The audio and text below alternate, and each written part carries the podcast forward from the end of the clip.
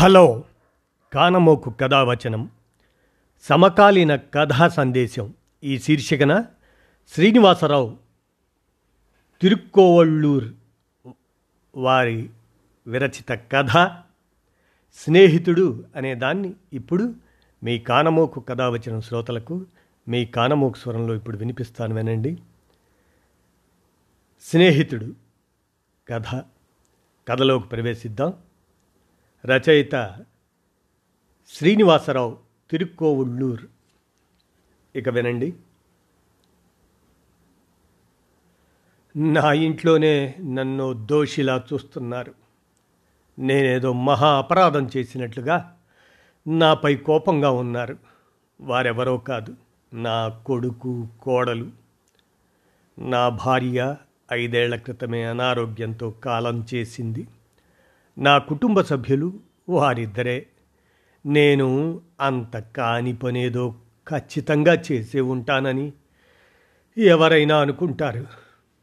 నా గురించి నాలుగు మొక్కల్లో చెప్పుకోవాలంటే నన్ను అందరూ నాయుడు మాస్టారు అని గౌరవంగా పిలుస్తుంటారు. మూడున్నర దశాబ్దాల పాటు స్కూల్ మాస్టర్గా ఎందరో ఉత్తమ విద్యార్థిని విద్యార్థులను సమాజానికి అందించి ఉత్తమ ఉపాధ్యాయుడుగా రాష్ట్ర జాతీయ స్థాయిలో అవార్డులు రివార్డులే కాక ఎన్నెన్నో సన్మానాలు సత్కారాలు అందుకున్న గౌరవప్రదమైన వ్యక్తిని ఈ మధ్య రిటైర్ అయిన ప్రభుత్వ ఉద్యోగిని. నా వృత్తి నుండి రిటైర్ అయినా నా ప్రవృత్తికి రిటైర్మెంట్ ఎన్నడూ ప్రకటించుకోలేను. రచనా వ్యాసాంగమే నాకున్న ఏకైక ప్రవృత్తి. నా రచనల ద్వారా సమాజానికి ఏ చిన్న మంచి జరిగినా నా రచనల వల్ల ఒకంత ఎక్కడో చిన్న మార్పు సంభవించినా నా జీవితానికి అదో సంతృప్తిని ఇస్తుందని నమ్ముతాను. అలాంటి నేను నా కుటుంబ సభ్యుల ముందు తలదించుకోవలసిన పరిస్థితి ఎందుకు వచ్చిందో తెలియాలంటే క్యాలెండర్లోని పేజీలు ఓ ఆరు నెలలు వెనక్కు తిప్పాల్సిందే. ఆ రోజు ఓ పేరున్న సాహితీ సంస్థ ఆధ్వర్యంలో నా ఆరవ కథల సంపుటి పుస్తకావిష్కరణ సభ అట్టహాసంగా జరిగిపోయింది. చివర్లో నేను వేదిక దిగి నాకు తెలిసిన సాహితీ మిత్రులతో మాట్లాడుతుండగా సార్ నమస్కారం అంటూ ఓ యువకుడు నా ఎదురుగా వచ్చి నిల్చున్నాడు. ఆ అబ్బాయికి సుమారుగా ఇరవై ఏళ్ళుంటాయి. ఇంత చిన్న కుర్రాడికి నాతో ఏమి పని అన్నట్లుగా చూశాను. ఆ అబ్బాయి అక్కడున్న కుర్చీల్లో కూర్చొని మాట్లాడుకుందాం అన్నట్లుగా చూశాడు. వాడి చూపులను అర్థం చేసుకున్నట్లుగా పక్కనే గల కుర్చీలో చతికల పడుతూ ఇప్పుడు చెప్పరా అబ్బాయి అన్నట్టుగా చూశాను. ఆ కుర్రాడు సార్ మీ ఆటోగ్రాఫ్ ప్లీజ్ అంటూ అప్పుడే ఆవిష్కరణ జరిగిన నా కొత్త కథల సంపుటి పుస్తకాన్ని తెరిచి ముందుంచాడు. అలా పుస్తకాలపైన సాహితీ ప్రియులకు అభినందనలతో అంటూ ఆటోగ్రాఫ్లు రాసివ్వడం కొత్త కాకపోయినా ఆ కుర్రాడి ఆరాటం చూస్తే తెగ ముచ్చటేసింది. ఆ అబ్బాయి కళ్ళల్లో ఏదో మెరుపు కనిపించింది. నేను ఆ అబ్బాయిని పేరు అడిగాను తన పేరు శశాంక్ అని చెప్పాడు. శశాంక్కి సాహితీపూర్వక అభినందనలతో అంటూ నేను రాసిచ్చిన పుస్తకాన్ని ఆ కుర్రాడు తీసుకుంటూ సార్ నేను కొన్ని కథలు రాశాను. మీరు వీలు చూసుకొని వాటిల్లోని లోటుపాట్లు తెలియచేస్తే సరిచేసుకోవాలి అని అనుకుంటున్నాను వినమ్రతగా అడుగుతూ సమాధానం కోసం నాకేసి ప్రాధేయపూర్వకంగా చూశాడు. అప్పుడు చూశాను. ఆ అబ్బాయిని తేరిపార. మూతి మీద మీసం కూడా సరిగ్గా మొలిచినట్టు లేదు. సరే చూద్దాం. అన్నాను క్యాజువల్గా. నేనన్న మాటలకు కళ్ళు పెద్దవి చేసుకొని సార్ ఎక్కడ కలవమంటారు?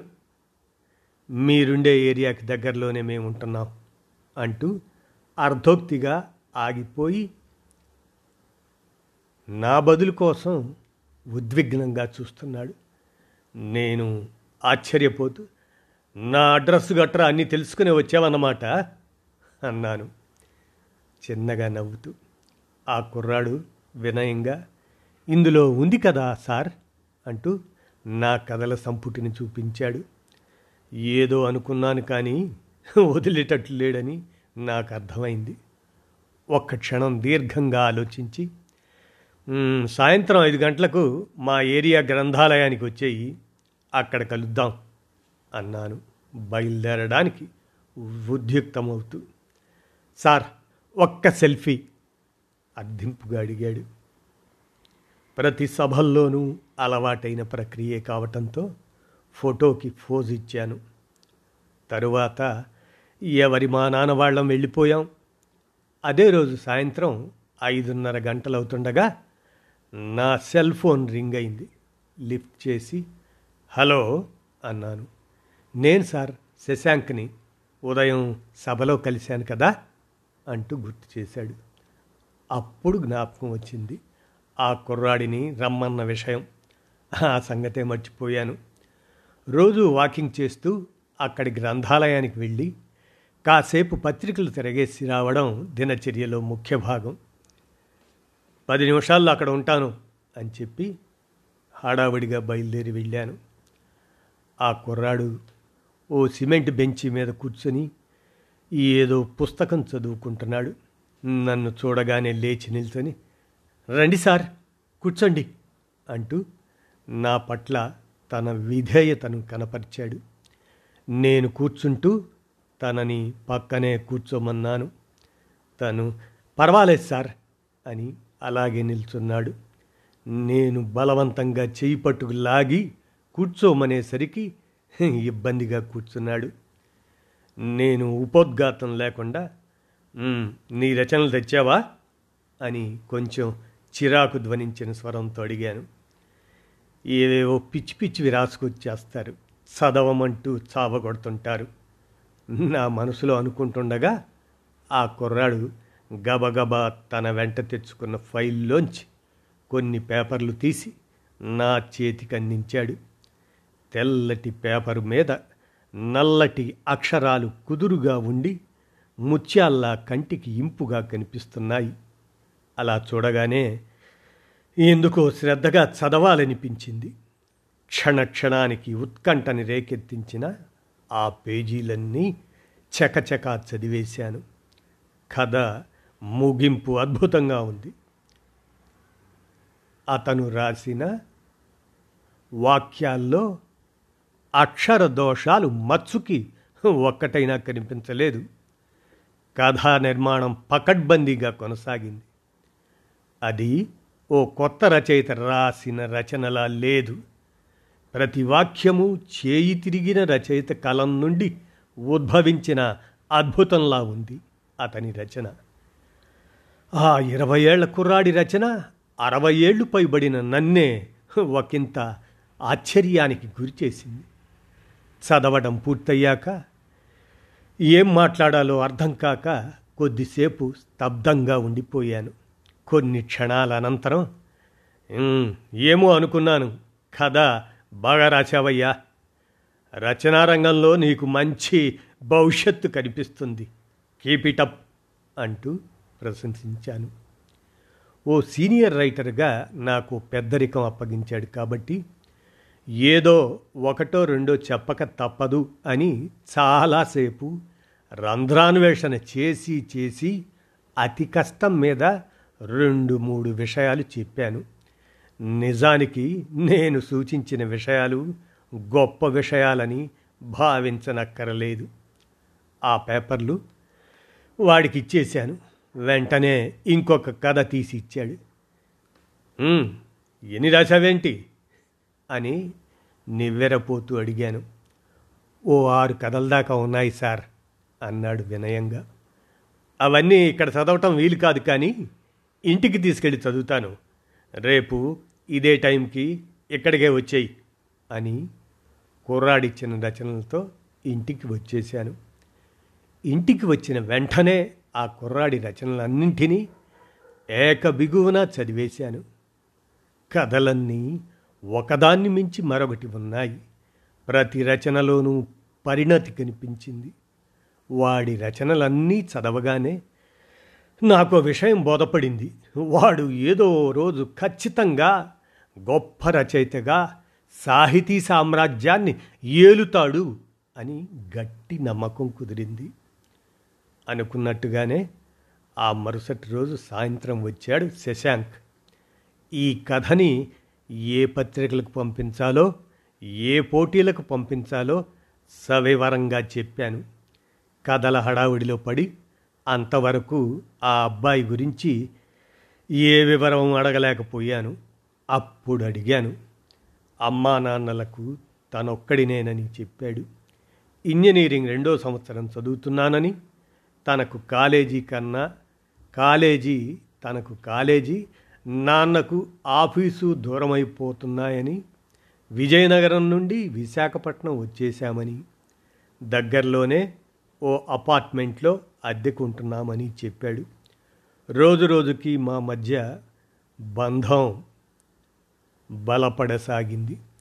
రోజు సాయంత్రం లైబ్రరీ ఆవరణలో కలుసుకోవడం మా దినచర్యలో ముఖ్య భాగమైపోయింది. ఒక్కోసారి నా కథలకు మలుపులు ముగింపులు ఎలా ఇవ్వాలో సందిగ్ధం ఏర్పడినప్పుడు శశాంక్ని అడగటానికి మొహమాట పడేవాణ్ణి కాదు. నిత్యము మా మధ్య సాహిత్యం పైన అనేక చర్చలు నడుస్తూ మా బంధం స్నేహబంధంగా దినదిన ప్రవర్ధమానంగా సాగిపోతుంది. ప్రాచీన సాహిత్యం మొదలుకొని నేటి ఆధునిక సాహిత్యం వరకు మా చర్చలు విస్తృతంగా కొనసాగేవి. ఒకరోజు శశాంక్ చాలా మూడిగా కనిపించాడు. విషయం ఏమిటి అని అడిగాను. సాహితీ వ్యాసంగంలో పడి చదువుకోవట్లేదని మా ఇంట్లో ఒకటే గొడవ సార్ అన్నాడు బాధగా. వాళ్ళు చెప్పింది నిజమే కదా శశాంక్. సాహిత్యమే జీవితం కాకూడదు. జీవితంలో ఒక భాగం మాత్రమే అన్నాను నేను నచ్చ చెప్తున్న ధోరణిలో. గురువుగారు మీరు కూడా మా అమ్మ నాన్నల్లాగే మాట్లాడుతున్నారు. రోజు ఖచ్చితంగా రెండు గంటలు నా చదువుకి కేటాయిస్తున్నాను. చాలదా? ఇప్పటి వరకు జరిగిన అన్ని సెమిస్టర్లలోనూ ప్రథమ శ్రేణిలోనే ఉత్తీర్ణత సాధించాను అంటూ తన ఆవేదనను వ్యక్తపరిచాడు. అది సరే. ముందు సాహిత్యానికి ఎంత సమయాన్ని కేటాయిస్తున్నావో అది చెప్పు అంటూ ఆసక్తిగా అడిగాను. ఎనిమిది గంటలు సార్. అంటూ చప్పున బదులిచ్చాడు శశాంక్. అది సంగతి. మీ వాళ్ళు గొడవ చేస్తున్నారంటే చెయ్యరు. ఆ ఇంజనీరింగ్ చదువు సమయాన్ని సాహిత్యానికి సాహిత్యానికి ఇచ్చే గంటల్ని చదువుకి మార్చుకో. అప్పుడు ఏ గొడవ ఉండదు. ఇదే ఆచరణీయం ఆమోదయోగ్యం. సరైన జీవన మార్గాన్ని ప్రబోధిస్తున్నట్లుగా సూచించాను. లేదు గురువుగారు. కాలేజీకి నిద్రకి ఆరేసి గంటల చొప్పున ఆవిరైపోతున్నాయి. సాహిత్యానికి ఆ మాత్రం సమయాన్ని కేటాయించకపోతే నా మనసులో ఏదో తెలియని వెలితి.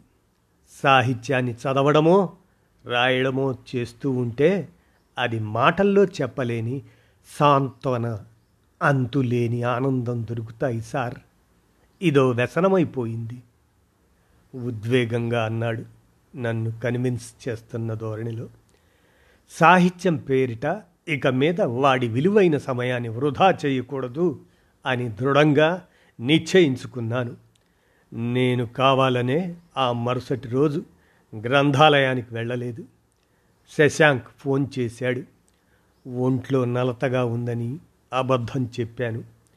నేను వెళ్ళలేనందుకు వాడి గొంతులో బాధ స్పష్టంగా కనిపించింది.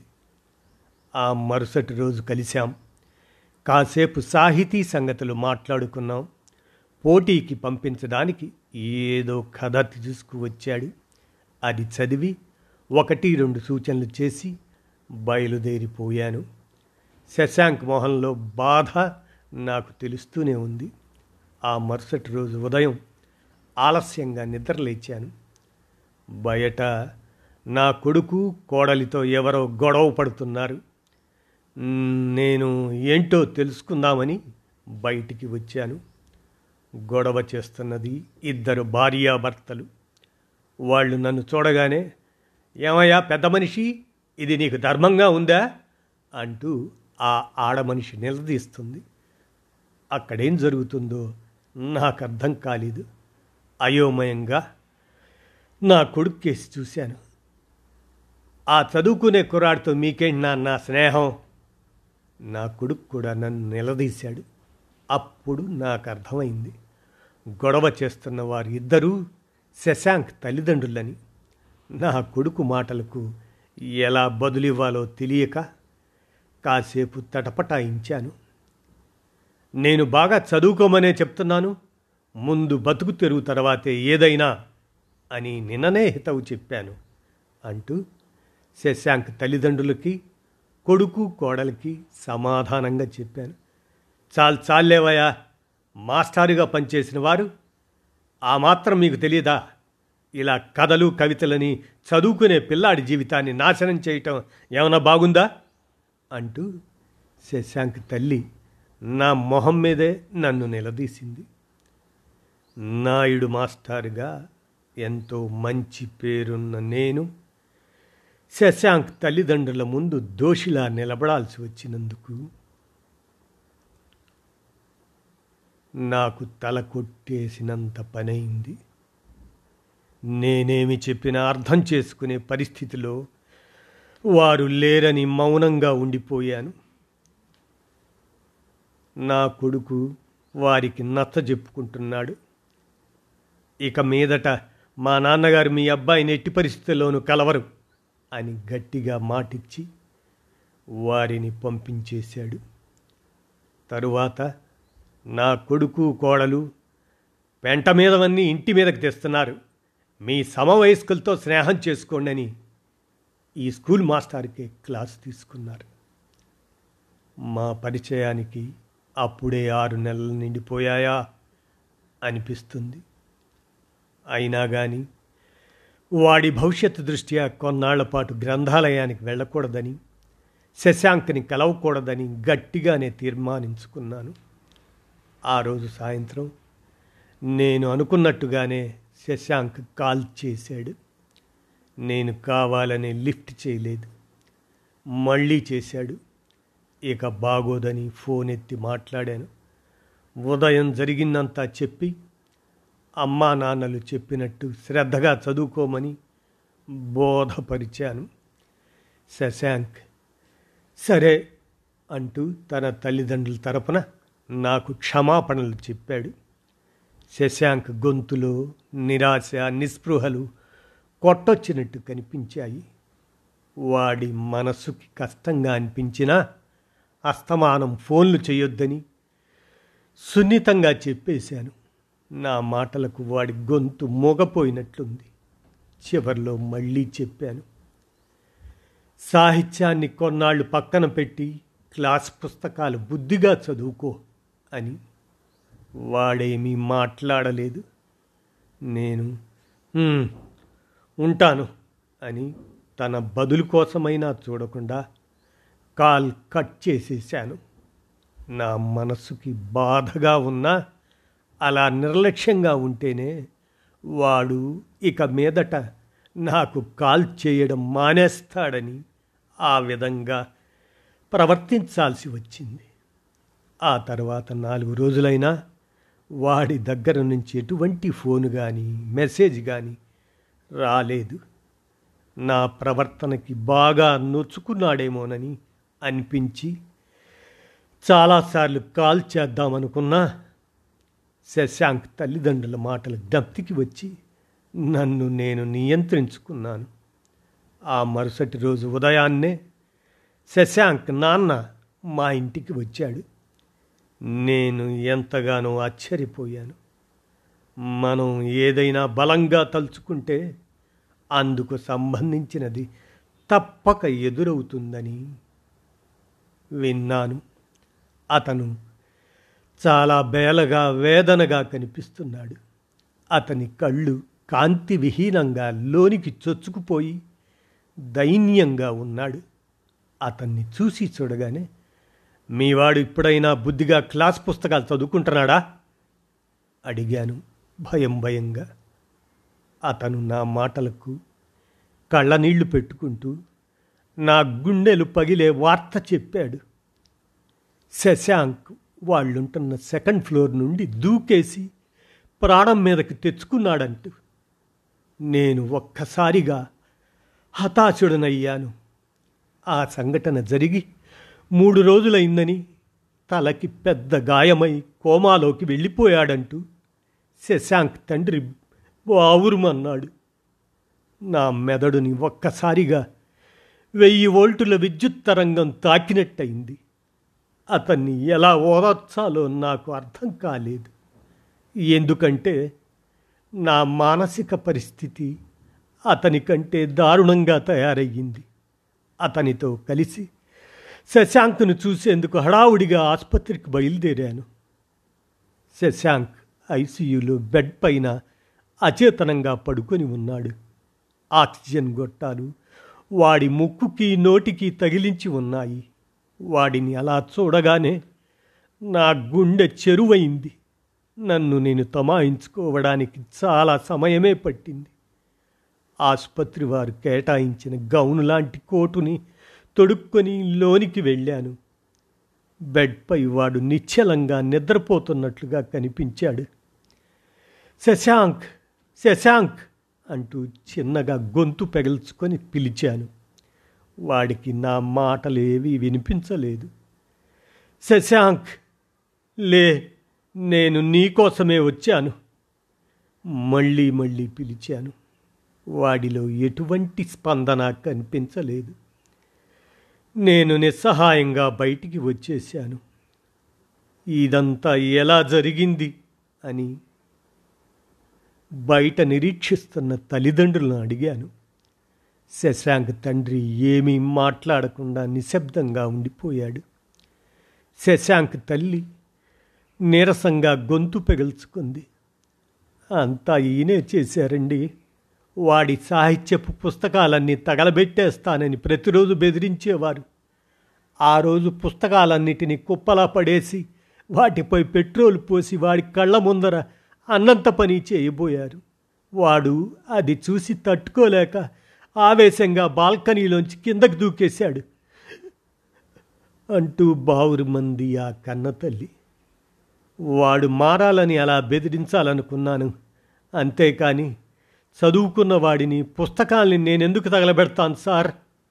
నిజానికి మారాల్సింది వాడు కాదు నేను. నా కళ్ళతో వాడి జీవితాన్ని శాసించాలనుకోవటం ముమ్మాటికి నా తప్పే. ఇక మీదట వాడి ఇష్టానికి బతకమంటాను. అని వాపోతూ ఆ తండ్రి ఎంతగానో కుమిలిపోతూ రోధిస్తున్నాడు. వారిని అలా చూడగానే నా మనసెంతగానో క్షోభించింది. కాసేపటికి అక్కడికి వచ్చిన డాక్టర్ను శశాంక్ కోమాలోంచి ఎప్పుడు బయటకు వస్తాడని ఆశగా అడిగాను. శశాంక్ మెదడులో పాజిటివ్ వైబ్రేషన్ ఎప్పుడు కలిగినా కోమాలోంచి బయటపడవచ్చు అని డాక్టర్ స్పష్టంగా చెప్పాడు. నేను శశాంక్ గురించి ఆలోచిస్తూ ఇంటికి వచ్చేసాను నా ఆలోచనల్లో శశాంకే నిండిపోయాడు. టీపాయ్ పైన కనిపిస్తున్న ఆ రోజు దినపత్రికను అసంకల్పితంగా తిరగేశాను. ఏది చదవాలనిపించలేదు. యాంత్రికంగా పేజీలు తిప్పుతున్న నన్ను ఓ వార్త అమితానందానికి గురిచేసింది ప్రముఖ సాహితీ సంస్థ వారు పెట్టిన కథల పోటీలో యువరచయిత శశాంక్ కథకు ప్రథమ బహుమతి లక్ష రూపాయలు అని ప్రకటిస్తూ వచ్చిన వార్త అది. ఆ పక్కనే శశాంక్ ఫోటో కూడా వేశారు. నా మనస్సు ఆనందంతో ఎగిరి గంతేసింది. ఆ దినపత్రికని చేత్తో గట్టిగా పట్టుకొని శశాంక్ ఉన్న ఆసుపత్రికి వెళ్ళేందుకు వడివడిగా అడుగులు వేశాను. సానుకూల పవనాలు ఆశీర్వదిస్తున్నట్లుగా చల్లచల్లగా నన్ను స్పర్శిస్తున్నాయి. ఈ వార్త ఒక్కటి చాలు. వాడి జీవనాడుల్లో చలనం ప్రజ్వలించడానికి నాకు బాగా తెలుసు. సాహిత్యమే వాడి ఊపిరి ఆయుష్ అని ఇదండి.